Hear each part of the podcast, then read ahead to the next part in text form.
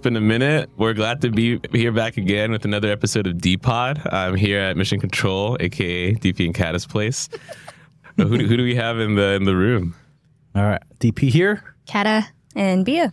Awesome. Yeah, good to see you guys. It's been like a month or something since we were in Chicago. That's a while. It is so good to be back. I think I was gone for 35 days or something like that. Oh my goodness. Not that you were counting. Mm-hmm. Yeah. Yes. Yeah, a lot went on in this past month. We had the mission trip to the Philippines, for one thing. We had our all-team retreat over in Northern California. And then, yeah, after that, we were pretty much back. It's just three things, I guess, but they all happened for over a longer stretch of time. But yeah, what we're here to talk about today is kind of like a recap of our mission trip to the Philippines. So it was a pretty awesome trip that we got to go on. But before we got into the Philippines mission trip specifically, I want to talk a little bit more generally about mission trips. So I want to pose this question to the group here. It would be helpful if you guys can maybe tell us a little bit about what a mission trip is and what that typically looks like.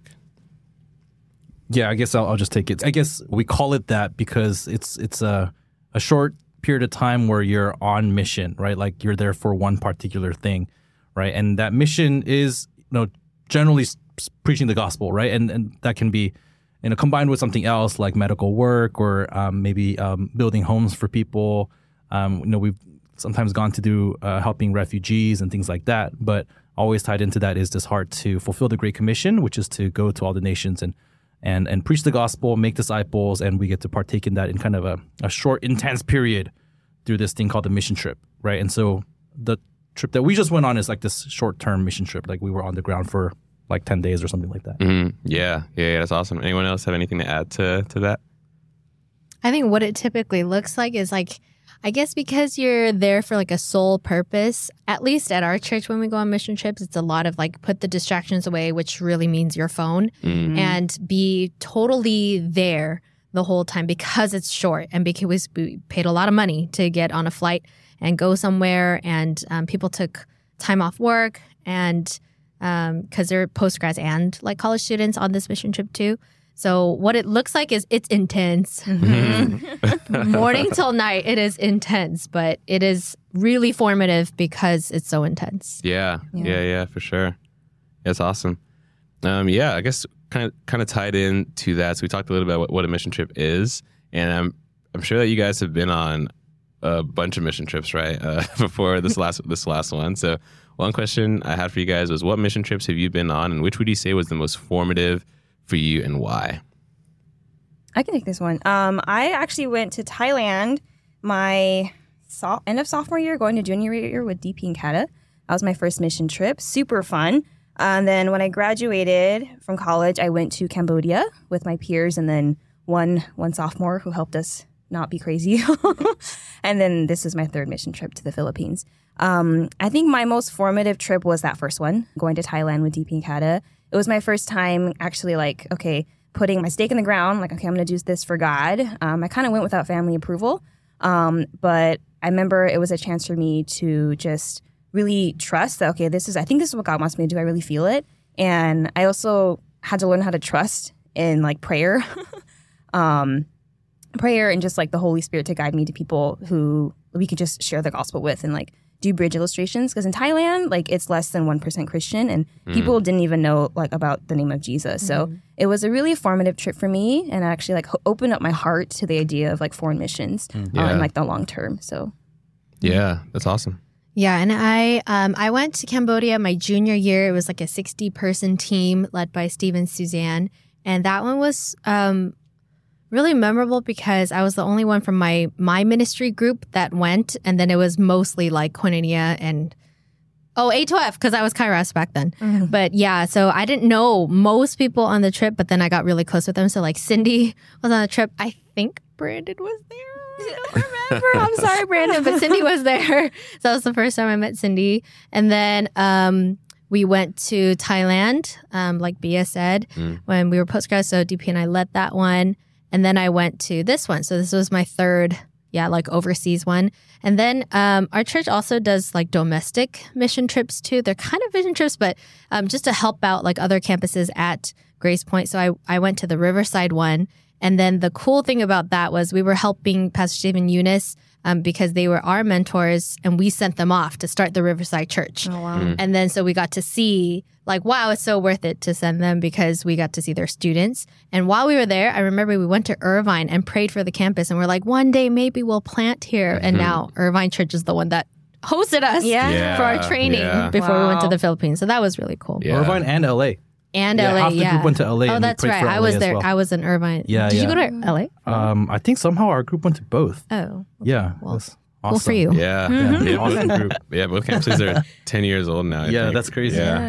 Yeah. So I went to similar ones. So I went to Cambodia my sophomore year. And then I went to Cambodia when I graduated from college. And then I went to Cambodia again when I graduated from grad school. So by the time I was done with school, I had gone to Cambodia 3 times. Yeah, that, and then we went to the Thailand one that Bia mentioned, which we led in 2017. And then I went to, similarly to Cata, I went to Riverside twice, actually, 2 years in a row to help them with their winter welcome night, I believe. Yeah. I think the most formative for me was actually probably... I want to say it was my last trip to Cambodia after grad school. It was my first time going as like a post-grad mentor.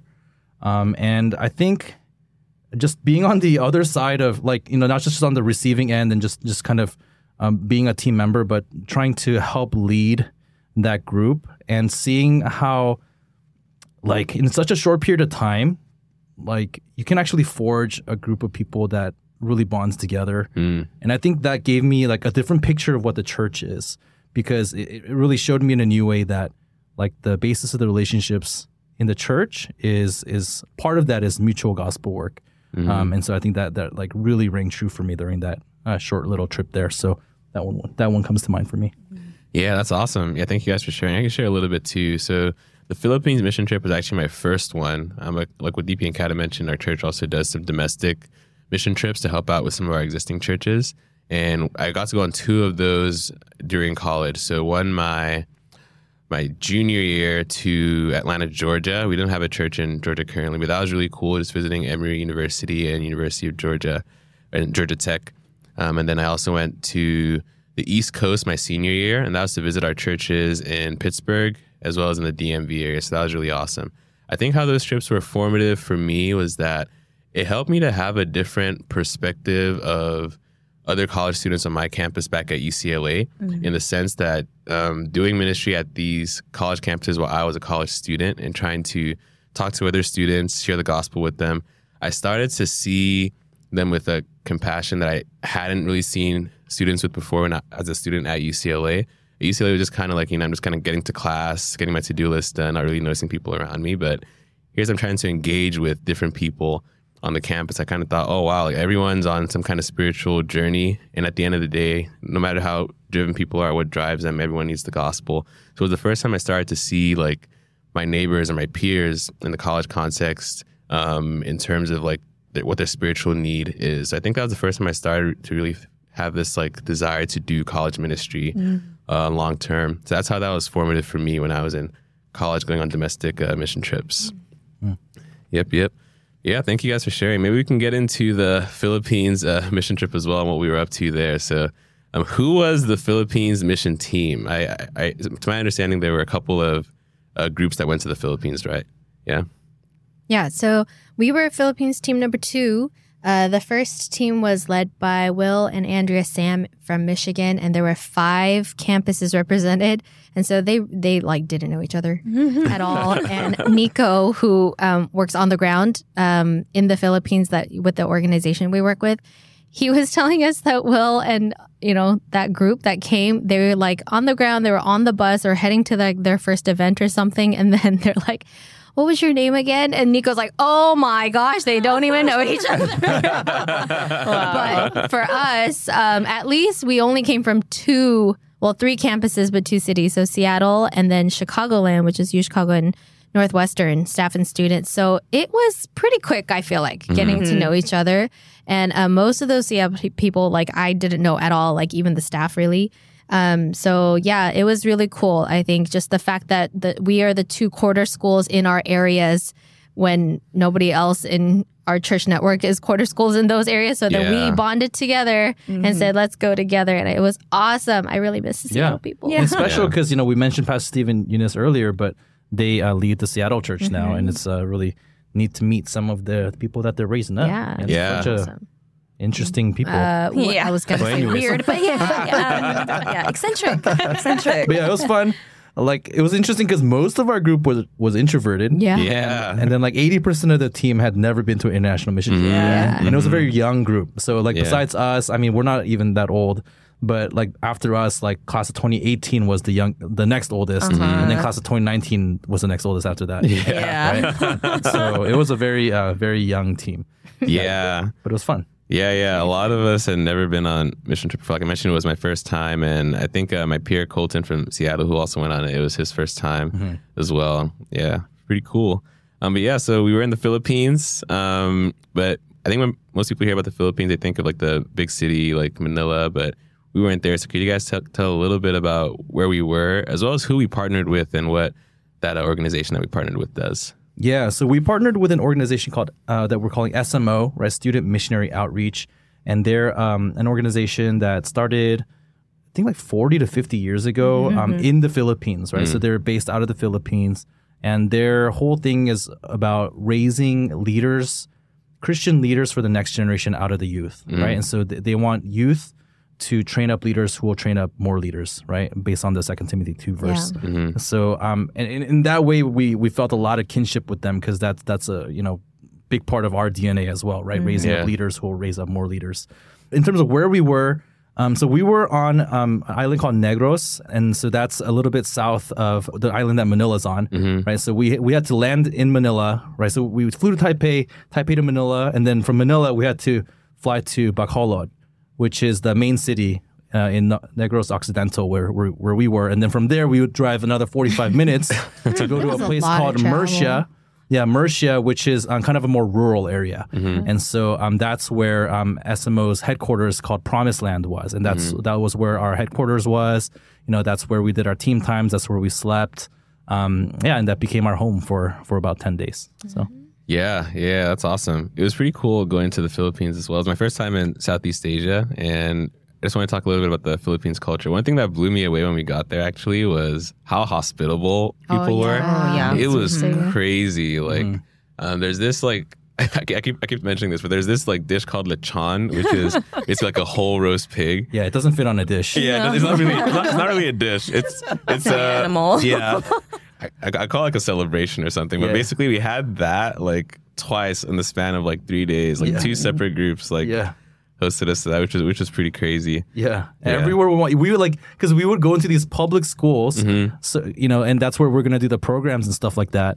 But then like the teachers and the administration had prepared like, you know, all these snacks for us. Like, they're like, oh, before you start the program, just 15 minutes, why don't you come into this room? And we're like, what? We're like, oh, we came here to like serve. So we're like drinking the coconut juice and taking selfies. Like, oh, this is nice. Okay, all right, let's go out. Yeah, it was fun. Yeah, no, it was really sweet. Yeah, I was really blown away by that. And also in their culture too, they're really big on like lingering as well. Like, I guess coming into this, one expectation I had was that it would be like pretty like go, like, you know, tight schedule. We're not there for that long, so maximizing our time.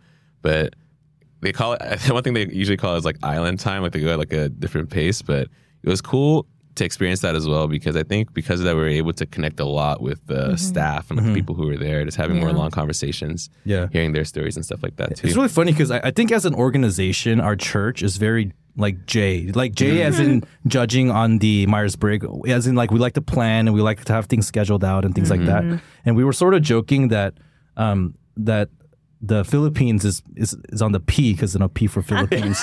And so that was the island time thing, right? And so and like all our Filipino friends, like, you know, they're like telling us, hey, when you go there, like, you know, they're gonna say it starts at 6, but it's actually gonna start at like 6:30 or like 7, right? And you know, that's just how it is. And like, okay, yeah.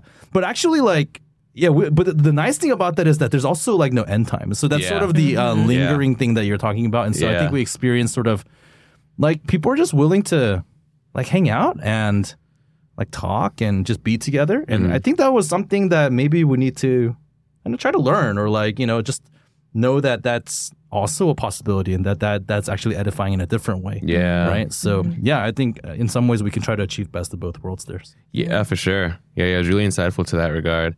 Yeah. A lot happened on the trip. Like Kat was mentioning earlier, mission trips in general are pretty intense and packed. And our trip was also, you know, that in many ways, but I thought it'd be cool to tackle kind of what we did from the angle of talking about like some memorable moments or funny things that happened over the course of the trip. It could be a moment or a theme, something that was kind of like a consistent thread throughout the trip. But yeah, did you guys have any funny or memorable moments from our time in the Philippines?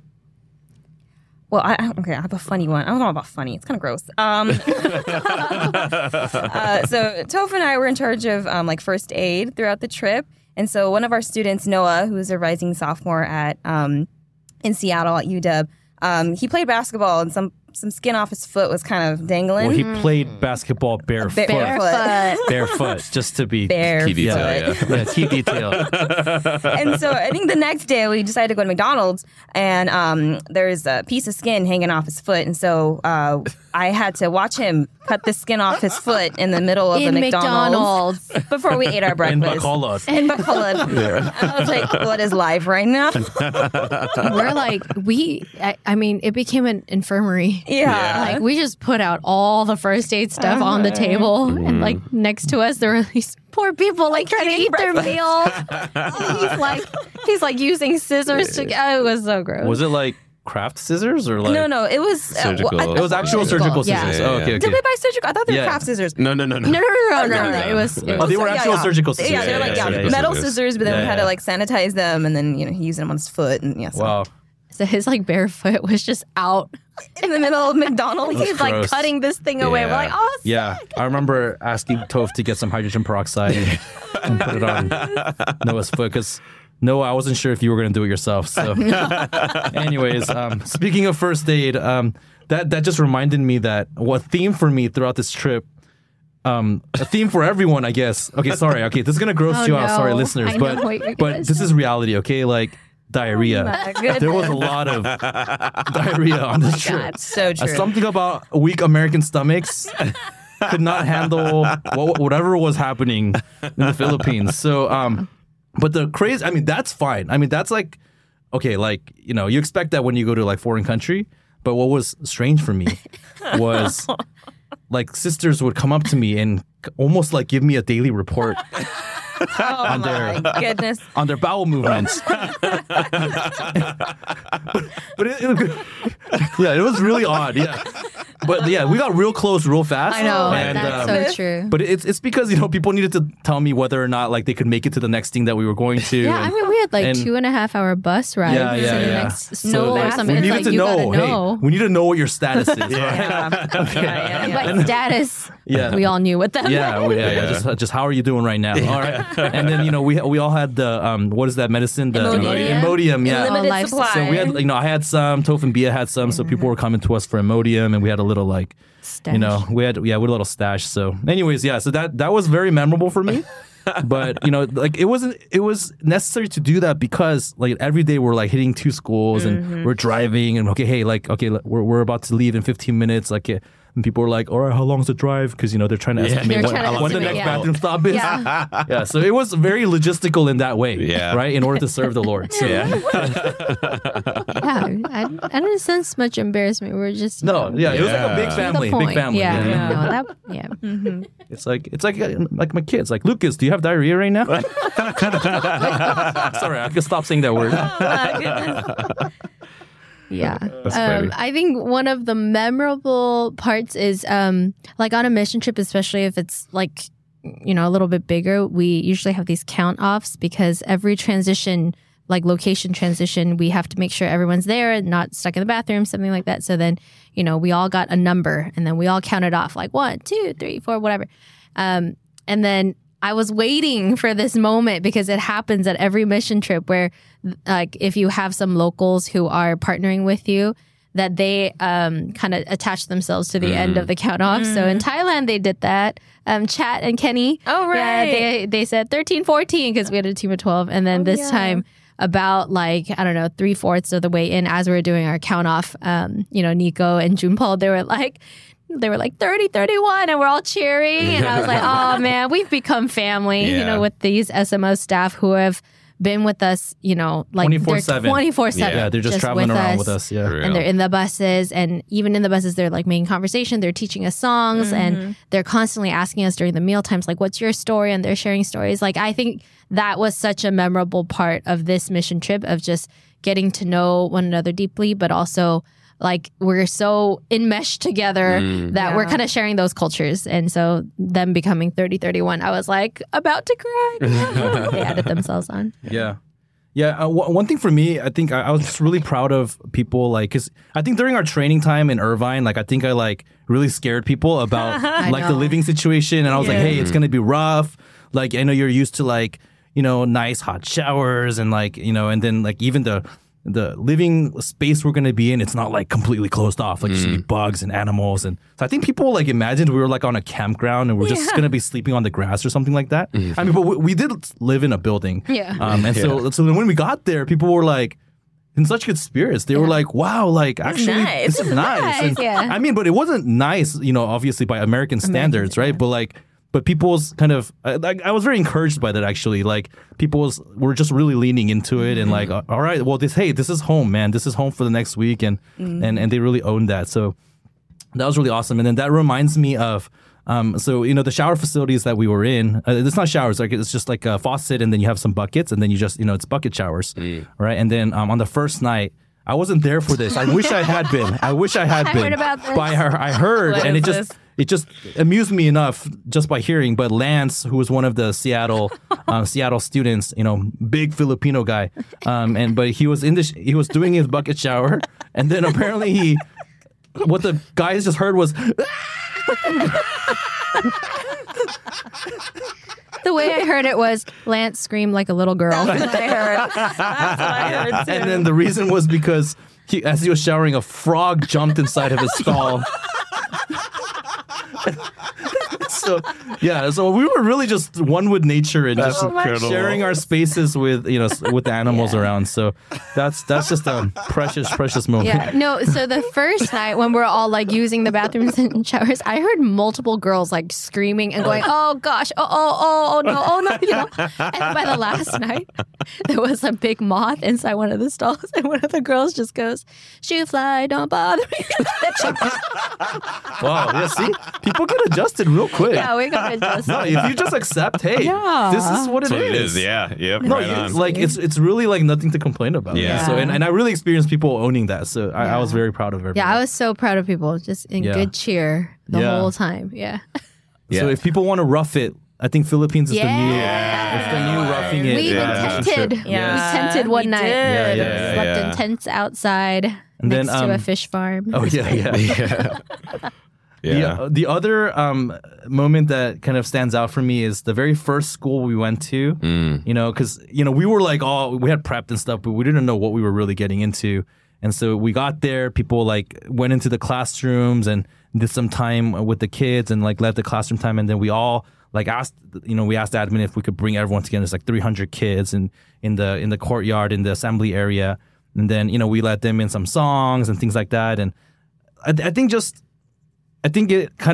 that started the actual mission trip in a way, and just seeing all the kids dancing with us and seeing all of our team kind of dancing and having a good time and giving it their all, even though it's really hot, and then seeing, you know, like, I think it was like Jason and Inezi and I forget Matt. Who else, Matt, who were on the stage, and then like just glowing afterward, even though I know they were like sweating buckets and it was really tiring. Right, and saying, wow, like, I think I can do this, like, all over again. I think I can do this forever. And like, so for me, I was like, okay, here we go. Like, we're kicking into mission trip gear.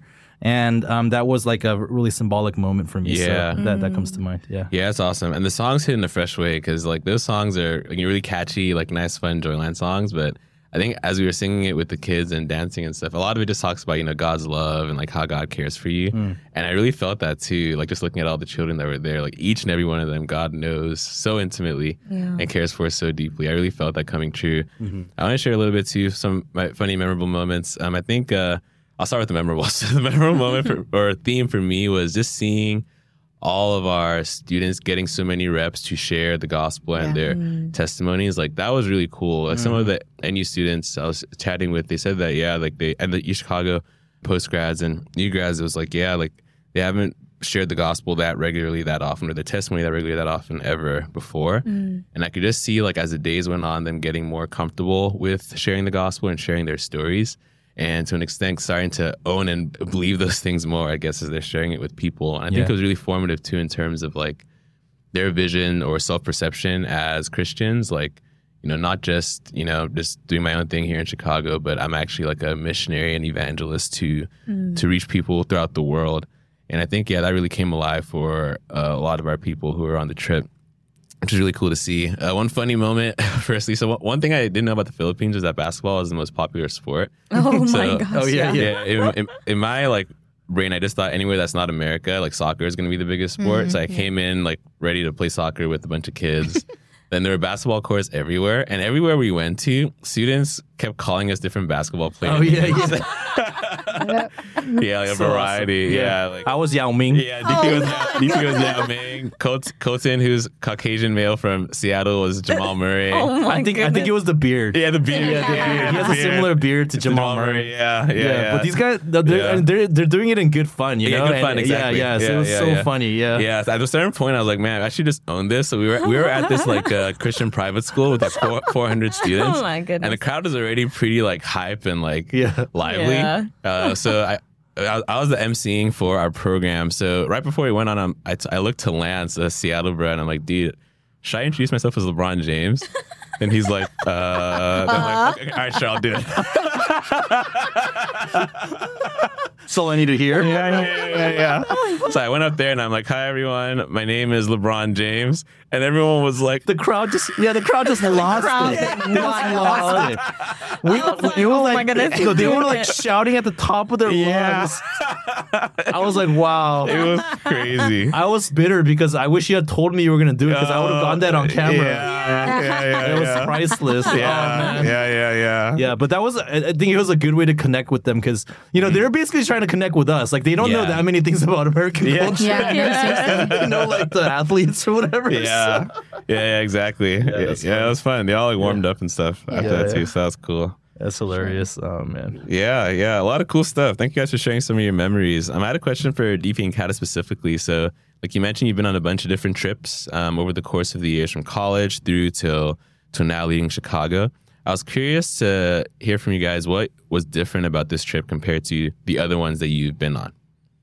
Well, I think one thing is, I feel like for a lot of our other mission trips, at least that I've been on, we usually stay at, like, one location, and we don't, like, travel as much. You know, although I hear Cambodia's kind of shifted a little bit, but, like, here, like, for us at home base, the ministry wasn't at home base. So for all of our ministry, we had to travel out. So we spent a lot of time on the bus. There were, like, you know, drives that were like 3 to 4 hours long, right? And so we covered a lot of the island, actually. And so that was new, which meant that, you know, there was a lot of kind of downtime in the car, right? So, which is also a really good thing. And I think that's something that we can definitely, like, tap into more in the future. And then I think just the number of people we got to interact with, because we're not in one location. Just in, because our main activities were over, like, 5 days. And in those 5 days, my quick calculation was that we interacted with at least 2,500 kids. Oh, my goodness. Wow. And I preached the gospel to them in hopefully a way that they can understand. And that's a mix of, like, smaller groups, classroom visits, as well as large group assemblies. Right? So, I mean, I've never been on a mission trip where we interact with that many kids. So that was pretty special. I think just going to a nation that like is kind of predominantly Catholic, the fact that they have exposure to God and Jesus, but some of them believe that you can get, you know, to heaven through something more than Jesus or other than Jesus. So then the challenge, I think, was, like, we would go into these small groups after our big presentations with the Race of a Lifetime skit and, like, different special talks or gospel presentations or rope illustration. And then you'd go into these small groups with these high schoolers or elementary school kids and ask, like, how many of you believe in Jesus? And, like, a bunch of them would raise their hands. So then now the challenge was, like, oh man, how much do they understand that it's only about Jesus? Right. Yeah. Right. And even that, asking those questions was really hard because they're like, oh yeah. Like, and then I think because we're foreigners, they just want to like please us or they just want to say yes to everything or they raise their hands a lot. And so I think that was a big challenge because in the last one that we led in Thailand, I think the biggest problem was syncretism too, but they're like, you know, yeah, I believe in Jesus the way I believe in Allah and Buddha and like all these Hindu gods. So like all of them I can just tap into. And so like that problem was different from this problem. And then it was different from the problem in Cambodia where all these people are in poverty, but they're also a post-genocide, you know, nation. And so they know suffering, they know pain and they want Jesus. But I think language barrier was really hard. Yeah. Versus the Philippines, a lot of the kids are taught English. So yeah there's different challenges when we went to the Philippines. But I think the main difference maybe was just people suffering, like pushing physically to try to get to like the chance to share with somebody. But yeah, like Tof was saying, I think it was really special in the fact that 100% of our team got to share their testimony or a gospel presentation, like personally. Yeah. I think that was really cool because like I've taught classes before in Cambodia at Life University and like tried to touch on like Christian themes a little bit, but like going in there and just straight up preaching gospel many times, I think that was really new for us. And that was, I think the coolest part of the trip. My favorite memory from the trip was going door to door in the rural mountain communities and going into the homes unannounced almost. Yeah. And they would just stop eating their meal and like give us their chairs and offer us snacks. And they're like, yeah, like you're foreigners, come into our house and we want to hear what you have to say. Yeah. And so, yeah, like that, being able to go through like Life in 6 Words app in Tagalog with the translator and then several like gospel presentations and then ask like, do you believe in Jesus? Do you have any questions? And being able to like actually interact with them. Yeah. I think that was one of the coolest and hardest parts of the mission trip that, I'm going to hold on to because, that was really special. Yeah. One of the things that the SMO staff kept telling me is that the Philippines is ripe for the gospel. Yeah. And I can see what they're saying because people have such an openness to God and they have an openness to Jesus, but they don't necessarily know the gospel. Right? They don't know how that actually works out, and they need to be clearly taught. And and I think one of the things that the local leaders are struggling with is that, there's not a lot of people like very clearly preaching the gospel, right? Especially to young people. Yeah. Yeah. And so that's the mission of SMO. And the people listening to this might be wondering, how in the world are we like going to all these like public schools and preaching the gospel? Yeah, yeah. But that's actually what SMO does. SMO is a nonprofit organization. They're not a church. They're a nonprofit Christian organization that partners with the government, and they actually have authorization to operate within public schools. Yeah. And often what they do is they go to like the civics class or like society class, and then they are able to teach values there from a Christian perspective. Mm-hmm. But because we were a foreign mission team, I think it gave them a little bit of leverage to say, hey, we have this team coming. We've selected your campus to for us to visit. Like, would you be open to them, just sharing about their beliefs and their mission? And with like 400 of your students. Yeah, and these are, again, public school students. And so it was crazy.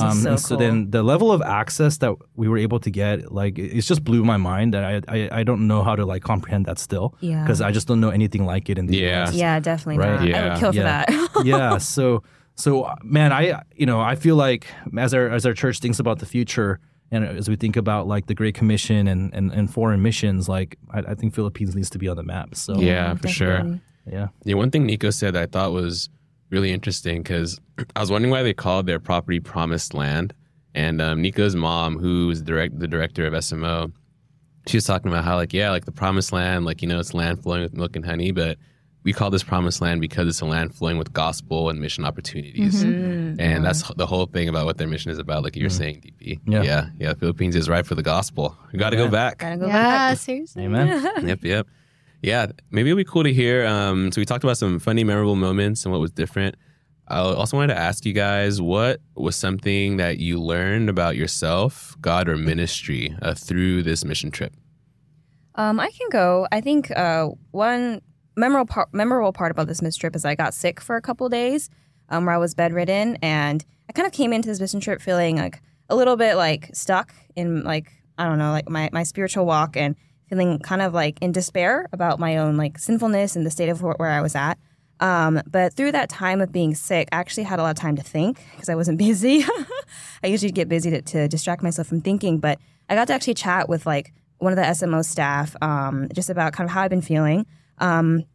And he talked to like all of us who were like all the sick girls, like a little like sharing time, a small group. Yeah, he was like, "What are you getting out of this mission trip?" And I was like, like I feel kind of like stuck in how I'm feeling." And then I think something that he said was really like helpful. He said, "Yeah, you know what? Like he's been through that period too of feeling kind of like down about himself and how like he's not the Christian things he wanted to be."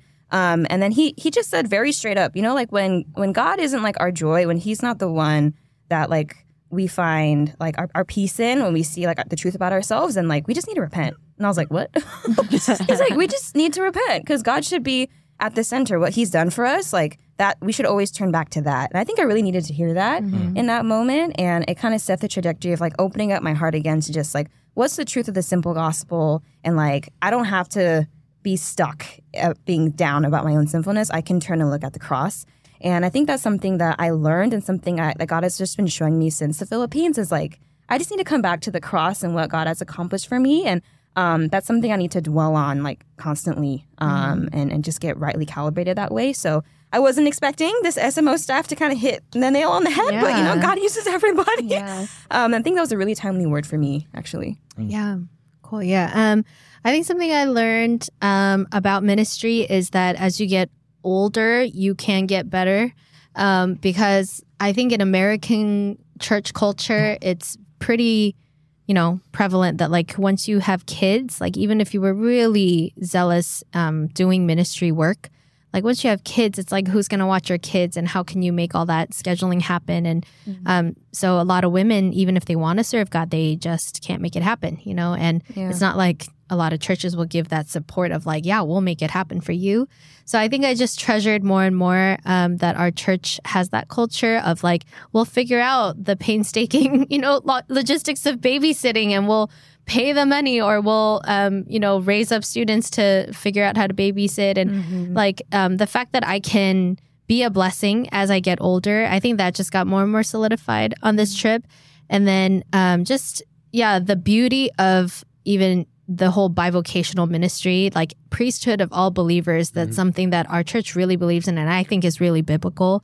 I think just the fact that we have 1,700 postgrads in our church network who are serving God somehow, I don't know, that's something to marvel at again and again because, like these SMO staff, they are so precious and they are so zealous and they are giving up a lot to be full-time staff, right? And a lot of them, they're foregoing marriage, they're leaving their homes behind, they're leaving their parents behind in order to do this youth gospel work. But yeah, for our church, I think it's just been modeled for me how to do it even as you have kids and get older and stuff. So I think seeing it from an outside perspective and even chatting with the people who are my age there and just, oh man, how much they're giving to serve God. Like I felt like I sacrificed less than them to serve God in some ways because we have a culture that makes it so possible for us. Like, you know, even now, like tonight, like, you know, the staff sisters, they were like helping me with my kids and putting them down. Jeanette read a book for my kids so that I could come up here and record for Depod. Like the fact that I can do a lot because of the culture set in order to try to live out biblical values and also like be available to minister to people. Like I just found that, yeah, such a privilege once again, and reminded not to like take it for granted. Yeah, it's awesome. Yeah, I think for me, one big lesson in terms of just from a leadership perspective, like as the one kind of leading the team as well as, you know, leading our Chicago church out here, is that you can attempt things for God even when the plans are not fully fleshed out. I had this experience throughout this trip where, because I think we had a lot of like J's on the Myers-Briggs or something. Like I'd be constantly getting questions about what's next, or like details about, hey, what are we doing at this school? And I'm like 97% of the time I was like, I don't know. I actually don't know. And then part of it's because, so So this, one of the unique things about, again, this mission trip is that so much of it was dependent on Esmo planning it for us, because they're the ones with all the connections, right? And so we're almost just like hopping on with them, and then but then we're like running the program there, right? But then also like Esmo has never done something like this before, like at least with a group like ours. Yeah. And so then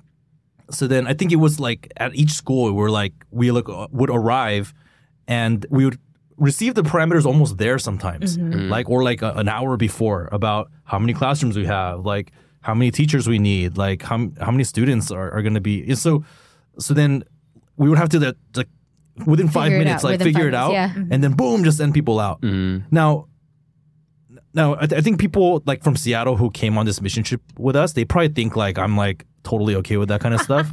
But if you know me, that those is of not us here in Chicago. That is not, not me. Like true. I just cannot I would have canceled that program. I'm like, all right, no, we're not doing this. All right, we're not ready. Okay, like, there's no way this is gonna turn out good. Sorry, this is not happening. All right, we'll try it next week. Like that is my gut response, right? But I couldn't do that because you know a lot of people paid a lot of money to be here, and SMO is expecting us to do something, and we're all expecting to do something, right? So like, so then that caused me to pray. That caused me to.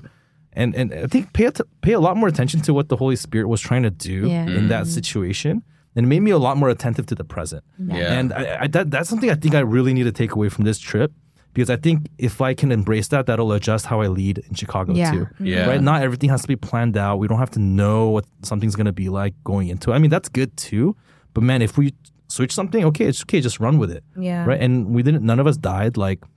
Turned out okay, and the Holy Spirit gave us words to speak in those moments. So it made me wonder. I wonder how we can lean into that more, like in our ministry here. Yeah. So, and that's just something that came to mind. Yeah, I also thought of another one that I'm trying to kind of bring back to my home life here. Is just it is better to be spent at the end of the day than to save it for what, you know? Yeah. And we really experienced that every single day. I think people were just exhausted by 8 p.m., you know?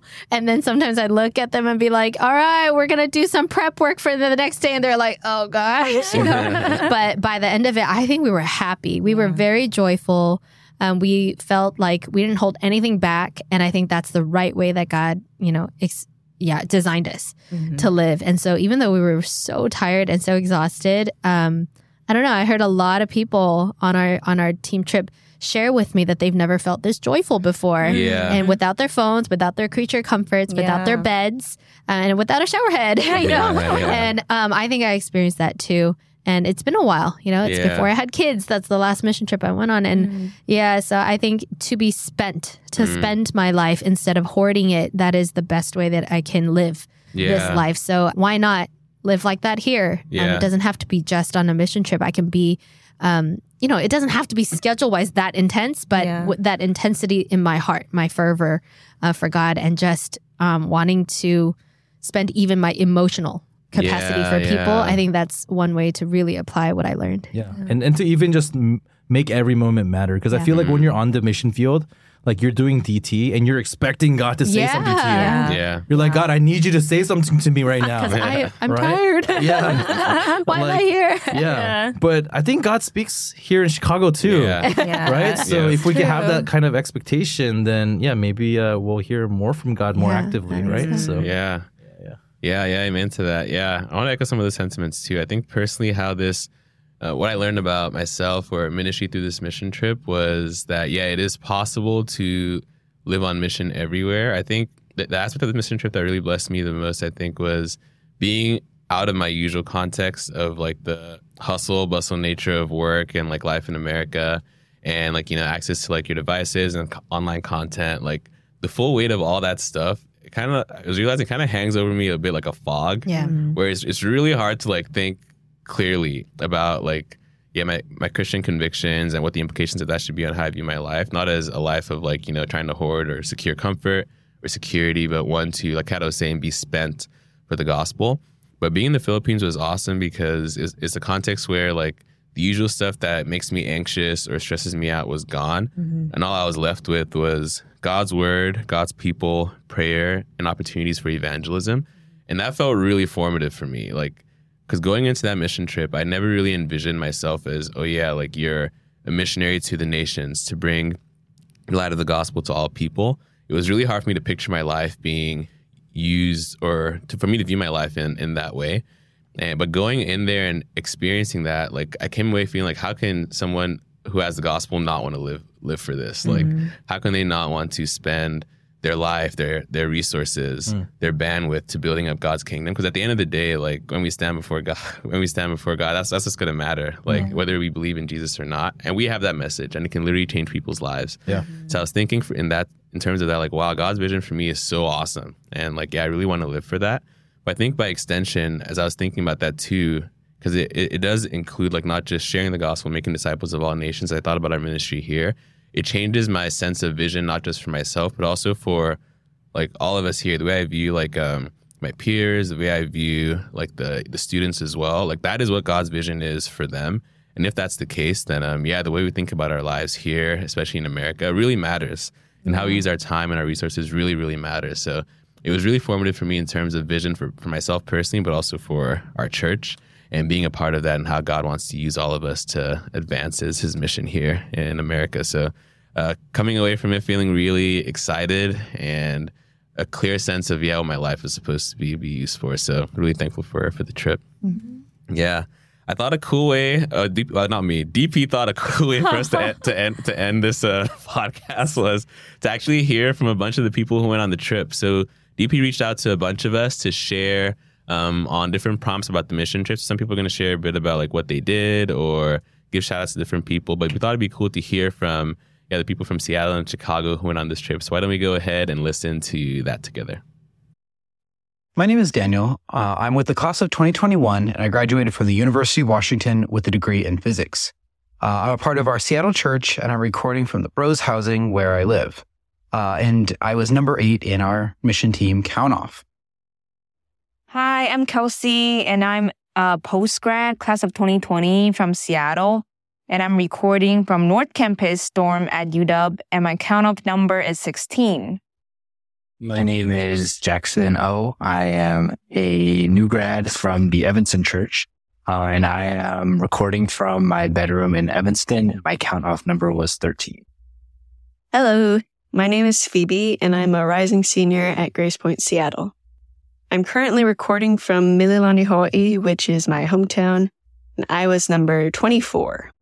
What's up, D-Pod? My name is Jason. I'm a new guy from UChicago. I'm currently recording from San Diego, and my count-off number was 14.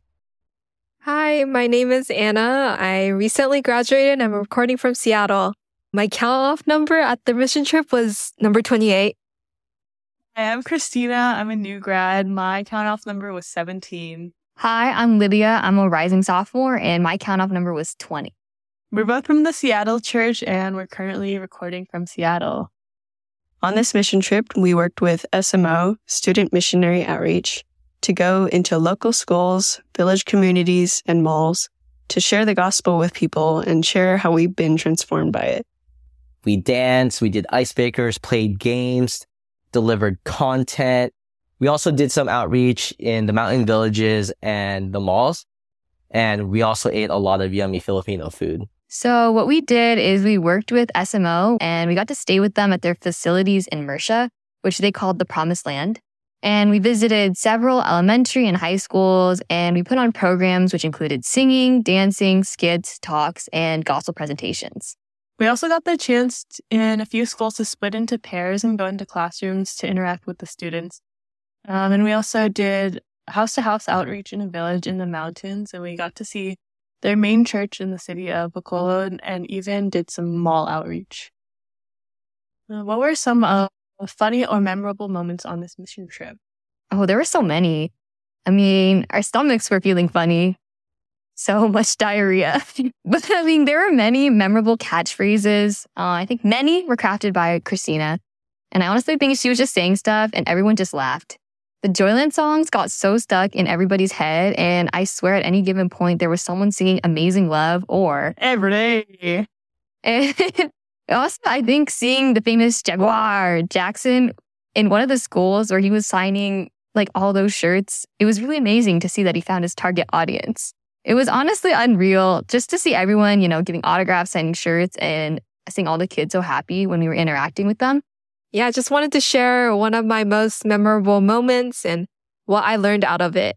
And so it was during our mall outreach event in Bacolod, where Christina and I got to talk to two recently graduated college students who both grew up Christian. They shared to us their testimony on how they made their faith their own at a young age. And we were able to share our testimony as well and bonded over how truly God's love was all we needed. One of the girls who grew up as a Seventh-day Adventist talked to us about how she lost sight of God from distractions and the busyness of college and job hunting, that she stopped going to church and forgot to give thanks to God for the things He has provided in her life. She got emotional thinking that we were a sign of an answer from God to go back to church and give thanks to Him. I remember her saying to us, "I think you guys came at the right time when I most needed you, and I think this is a sign from God." Though, you know, we may have been a blessing for her, she was more of a blessing to me. She helped me realize that God can use me in such conversations, and though each conversation may not be successful, but there will always be people like these girls that we met who are longing for God. And evangelism was something I was always afraid of and never felt like I've ever gotten a quote-unquote successful conversation out of it. However, this outreach gave me the realization that not having a successful conversation should not be the reason why I give up reaching out to people. I need to rely on God and trust God's guidance throughout every conversation, and that each success and failure will be an opportunity for growth. One funny moment was on our first full day. After church service, many people went back to the dorms to change out of their Sunday clothes, and it just started to pour down just intense rain. And although people only had a few yards across to get back to the congregation space, they just got absolutely soaked. And just seeing different people's reactions as the rain started, just mere moments after most of the team left to go change. And then soon after everyone had come back through the rain after changing, then the rain stopped. The rain was also just so crazy and so loud that I even had a hard time just hearing the people standing right in front of me as I was trying to talk to them. And I'm from Seattle, so I thought I knew what rain was, but this was very different and very intense rain. There was one time at lunch where we were chatting with some of the SMO people, and one of them came up dangling a live crab from a zip tie. It was tied up, but could still move its legs, so naturally we did the only thing that made sense in that moment. We walked the crab. It was definitely a fun and memorable bonding moment for all of us. So for me, one of the funniest moments happened at the Christian high school we went to. I think that was the third high school that we went to. And for some context, the basketball is really big in the Philippines. So everyone would go, since obviously we look like foreigners. The students would point at us and compare us to these different NBA players. So when we're at this Christian high school, Tofumi, who was our MC, goes on stage and he gives us the introduction. "Hi, we're from America." And he says, "My name is LeBron James." And objectively, that joke is not that funny. Like in the US, if someone said that, you'd probably be like, "Oh, maybe this person's a little racist." Because if you know Tofumi, he looks nothing like LeBron. But these high schoolers absolutely lost it. They thought it was like the funniest thing ever. And it was really loud actually inside. And I thought that was pretty funny. And then I think a more memorable moment actually was, one of the days we played, pickup basketball with some of the people from one of the local churches. And obviously it was really humid. So we were all dripping in sweat.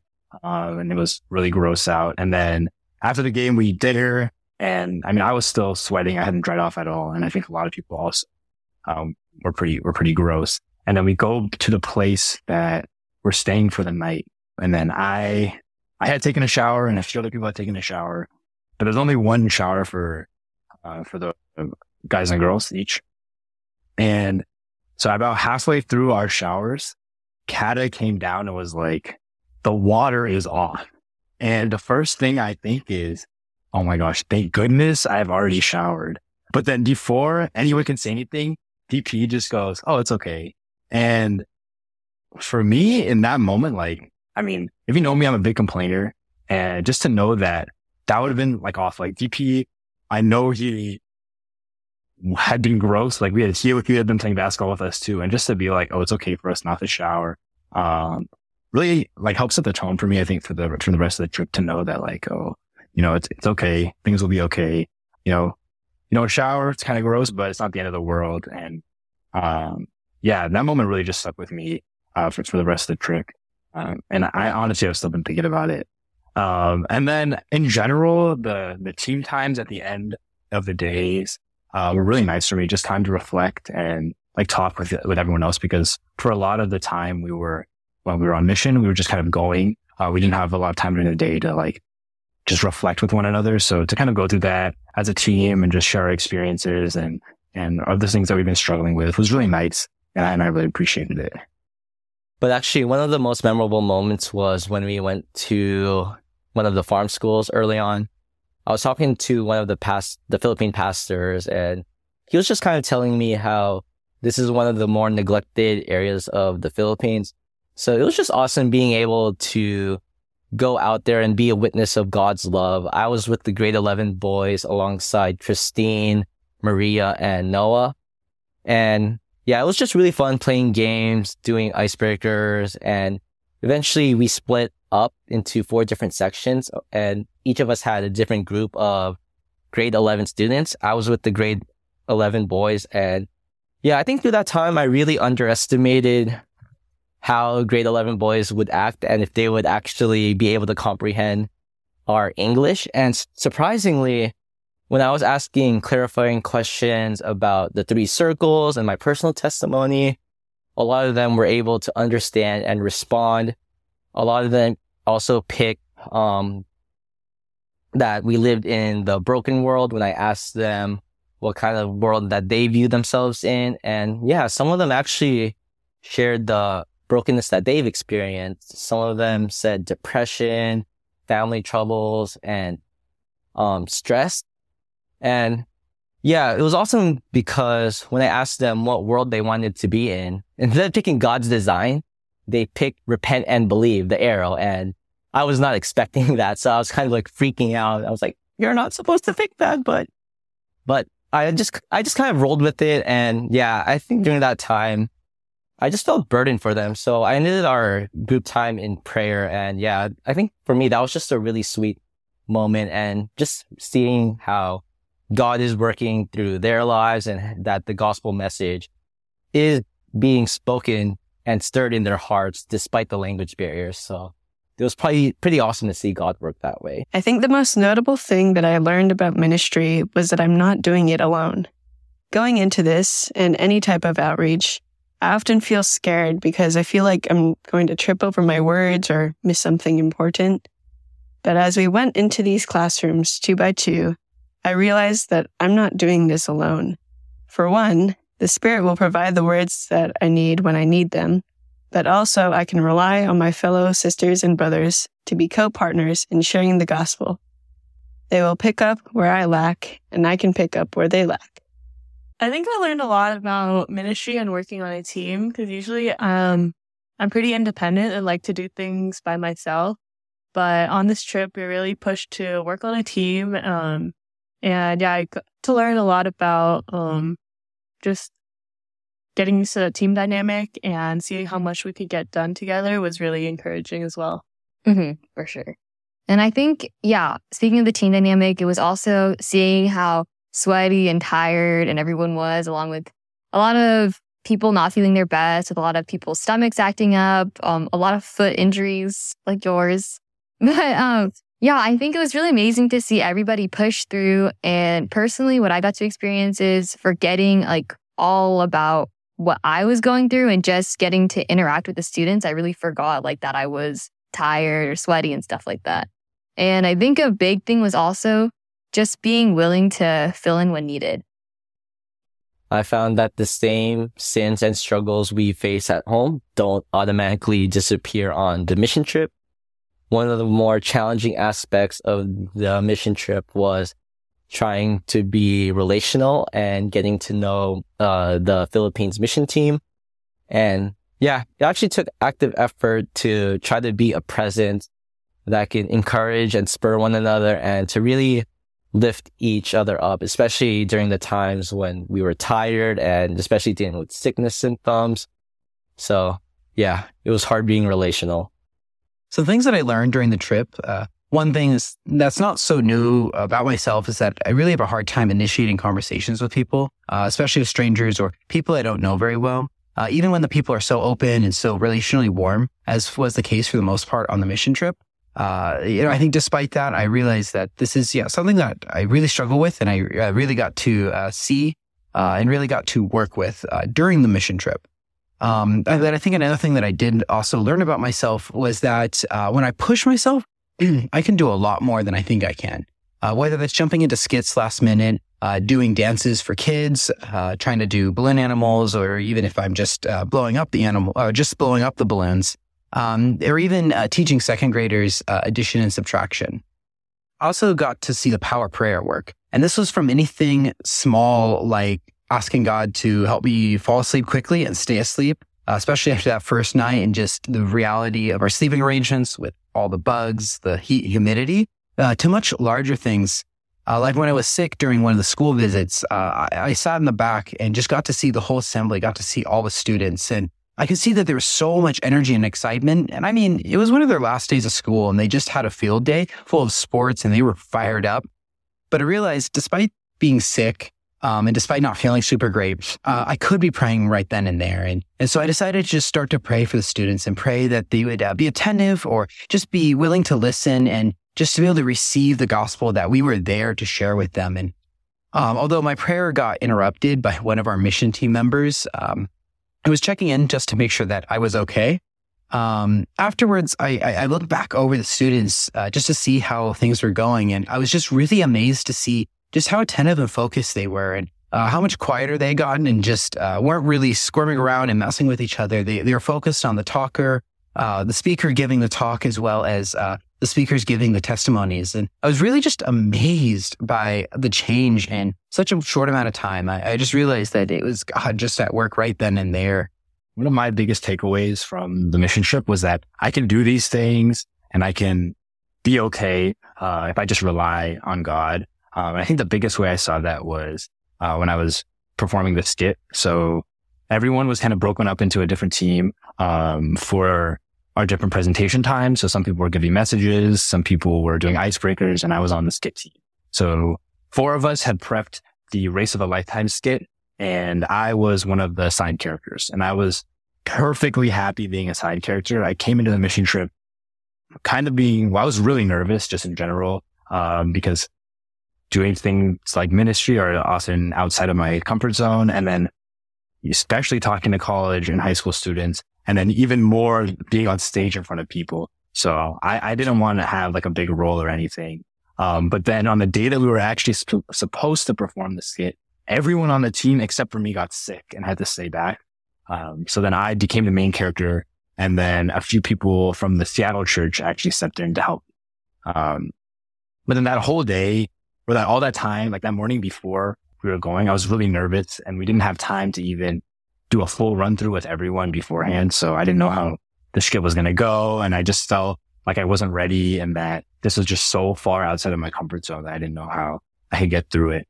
But then once we got to the school, we spent a little bit more time prepping, but then basically we went into the skit and then things went fine. Like I think I missed a couple cues, but the audience was reacting and it seemed like it went pretty well.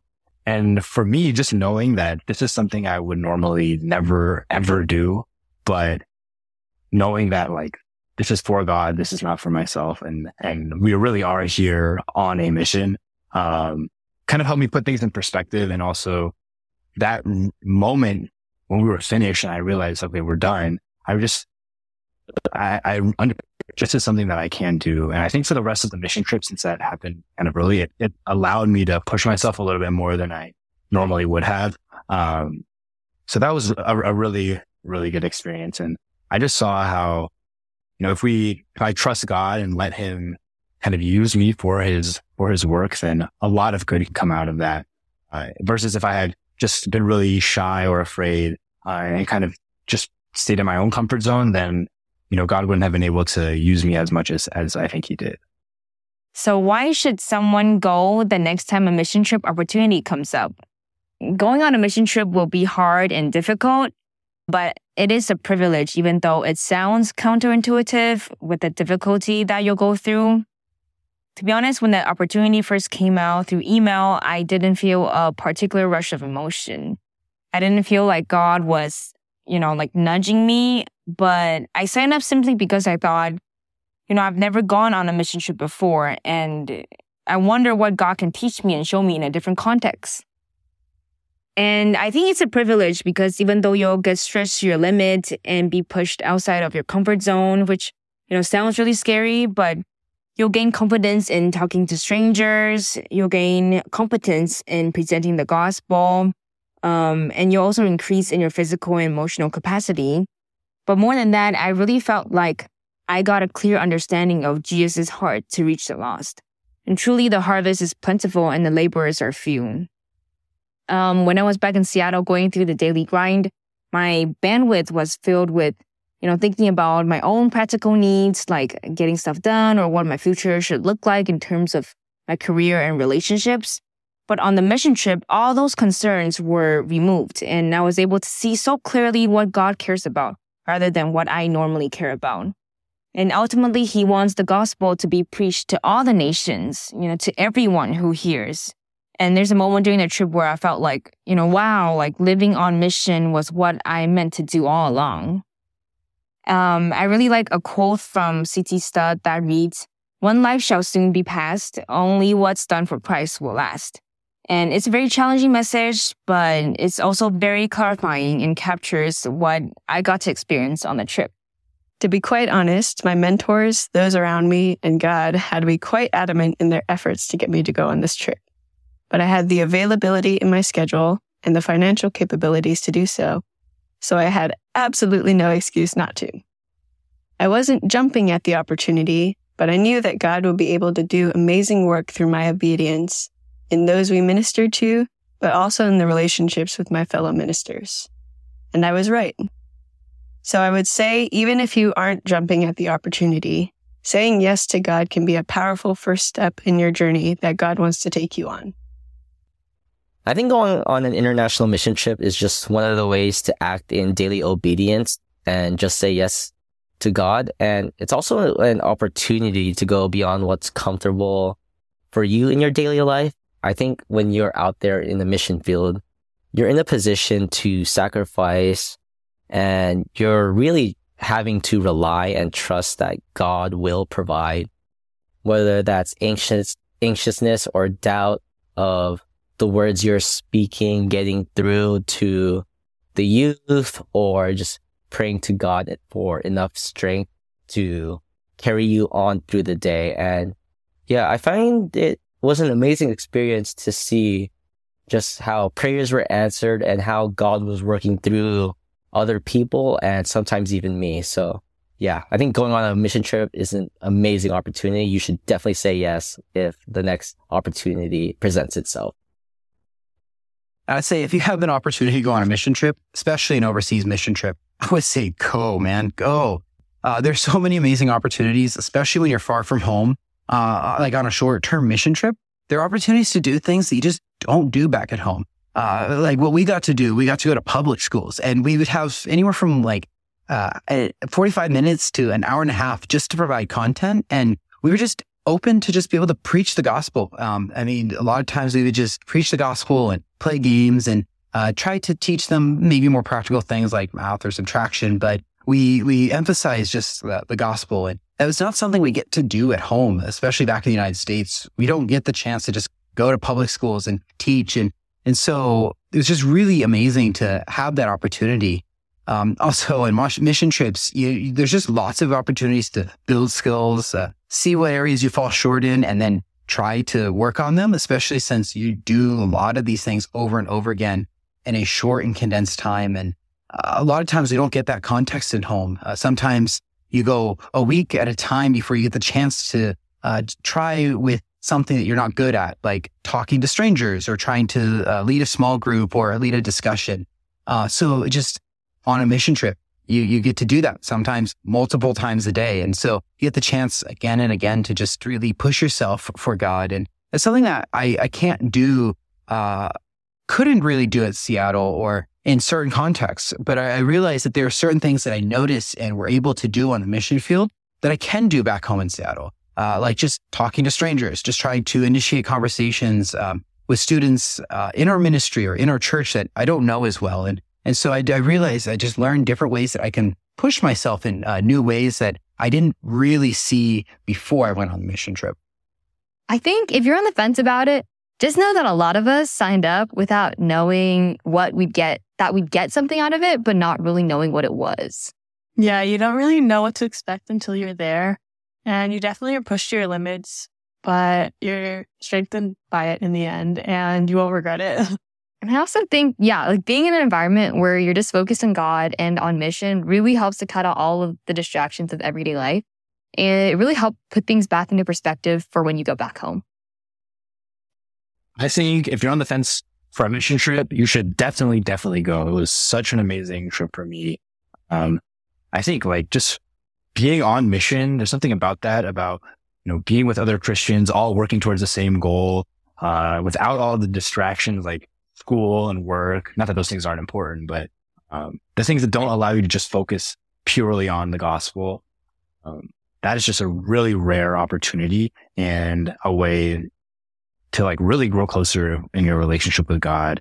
It's not like school and work where even though we have super long days, like we're waking up at 5 a.m., we're going to bed at 11, like every night. When you come back, you still feel like fulfilled and that, oh, okay, this was like a good day, a day kind of well lived actually. And I think through that, I got a lot closer with the people who I was on mission with, like just our relationships, because we were all doing, like we had a shared goal and it was a goal that, you know, is biblical. We got a lot closer. And then even more than that, like my relationship with God, just seeing how full of life, like lived on mission could be, was something that I wouldn't trade for anything. So I also want to just say how grateful I am for Tof and Bia, since they were our first aid team. The two people we could go to for things like Imodium, Pepto, Dayquil, NyQuil, cough drops, or even the electrolyte packets for our water. They kept us going. And of course, when they took on the responsibility of being the first aid, they were able to free up David and Cata so that they could lead. I'm just really thankful that they were there and approachable, especially when we needed something, especially after everyone started getting sick partway through the trip. Just being there and being willing to just sacrifice that time and just to make sure everyone was healthy to continue going, and just really thankful for their sacrifice in that way. So I'm actually really grateful for all of the people who got sick on mission and had to miss some days. And I know that sounds weird, but the reason is because they didn't complain at all. I didn't hear a single person complain. And out of all of the things that happened on the mission trip, I think that's probably one of the biggest reasons people could complain, since, you know, we weren't there for that long. And these are opportunities missed to share the gospel or minister, which is the whole reason that we signed up for this. But I think them choosing to not verbalize, you know, all of their complaints really had a big impact on the morale for the trip. So I'm really, really grateful for them, because I know it couldn't have been easy to, you know, see other people going out, and knowing that you have to miss some of the opportunities that we had. So yeah, thank you guys. I want to give a big shout out to SMO. It was amazing to co-labor alongside fellow brothers and sisters in the Philippines. And I'm just very thankful for what we got to experience as we ministered to the Filipino youth. And yeah, just really thankful for the hospitality and generosity you showed us while we were in the Philippines. And I also want to give a big shout out to DP and Cata. Thank you for leading this mission trip and building us as a team. Thank you for keeping us healthy and safe just throughout the entire trip. Thank you. First off, thank you to DP and Cata for keeping us alive on the trip and being such amazing leaders. I also wanted to shout out Bia. As a resident member of the sick warden, I got to see Bia's determination to keep serving even when she wasn't 100%. Despite her sickness, she still made an effort to help out the other sick people, pray for our team doing outreach, and draw near to God in different ways. Witnessing this was inspiring for me because I got to see her pour out sacrificial love even when she didn't have much to give. And in doing so, I got to see those blessings multiply. It reminded me that God is not asking for a miracle. He's asking for all we have, and He will do the rest. He will feed the 5,000. I also want to give a shout out to Cata for sticking with me and being calm while, I almost couldn't get into the Philippines because of a visa issue to enter. And just want to say thank you for all the team members for praying for me to get that visa. And we really got to experience the power of prayers, coming alive. And thank you to DP for keeping up our team morale, bringing us a lot of joy and laughter. You guys kept us spiritually healthy with the DT sharing and prayer times every night. And I learned how to be mature by seeing you guys remain very level-headed and calm even when we encounter unexpected situations like a lot of people getting sick. Thank you for setting an example for us and not slowing down even having 2 kids. And lastly, I just felt convicted when DP said that we need to enlarge our vision for our lives. I should open my eyes to a greater vision that God has in store for us. Not just Acts 2 Church in every college campus, but spreading the gospel to all the nations, to the ends of the earth. And we'd like to sincerely thank Director Leader Sir, aka DP, also known as Prison Mike. And if you're listening and you're curious about what we mean, you should ask him for photos. Yeah, we'd also like to thank our fearless leaderess, aka Cata. We're so grateful that you both led our team, and we're so transparent when we're like, what's going on? And you guys are like, we also don't know. Okay. Ultimately, we just had to trust in God and things worked out. Most of us made it back, so big plus.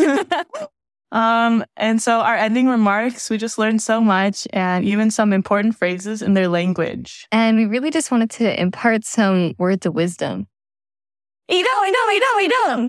All right. And last but not least, we have a word from Nico from SMO. He had something to share with us. Hey, what's up, everyone? Oh, been missing you every day. And really pray to the Lord that you all still burn and continue in the work the Lord has sparked in you all. And indeed, may you all taste and see that the Lord is good. Taste and participate and really get yourself involved in His work. And I'm sure that the Lord will help you see greater things. So, hey, it's not the end. I will be missing you, but I will be expecting you as well. See you all in the Lord's grace. All right. Thank you to everyone who submitted a recording. It was really, really good to hear from each and every one of you. And when Tof and I, we listened to Lydia and Christina's recording at the end where they say, Ito, Ito, Ito, we like totally looked at each other and we looked really confused because neither of us could remember what that meant. So then we had to, I reached out to Lydia and she reminded me that Ito is dog in Hiligaynon, which is the dialect that's spoken in Negros, or at least the area that we were in. So I guess the joke was that they had started calling everyone's toes like dogs, so Ito? Anyways, I don't understand either. Well, anyways, hope you all enjoyed this latest episode, and as the summer progresses, hopefully we can put out some more, but for now, that's it. Have a nice day.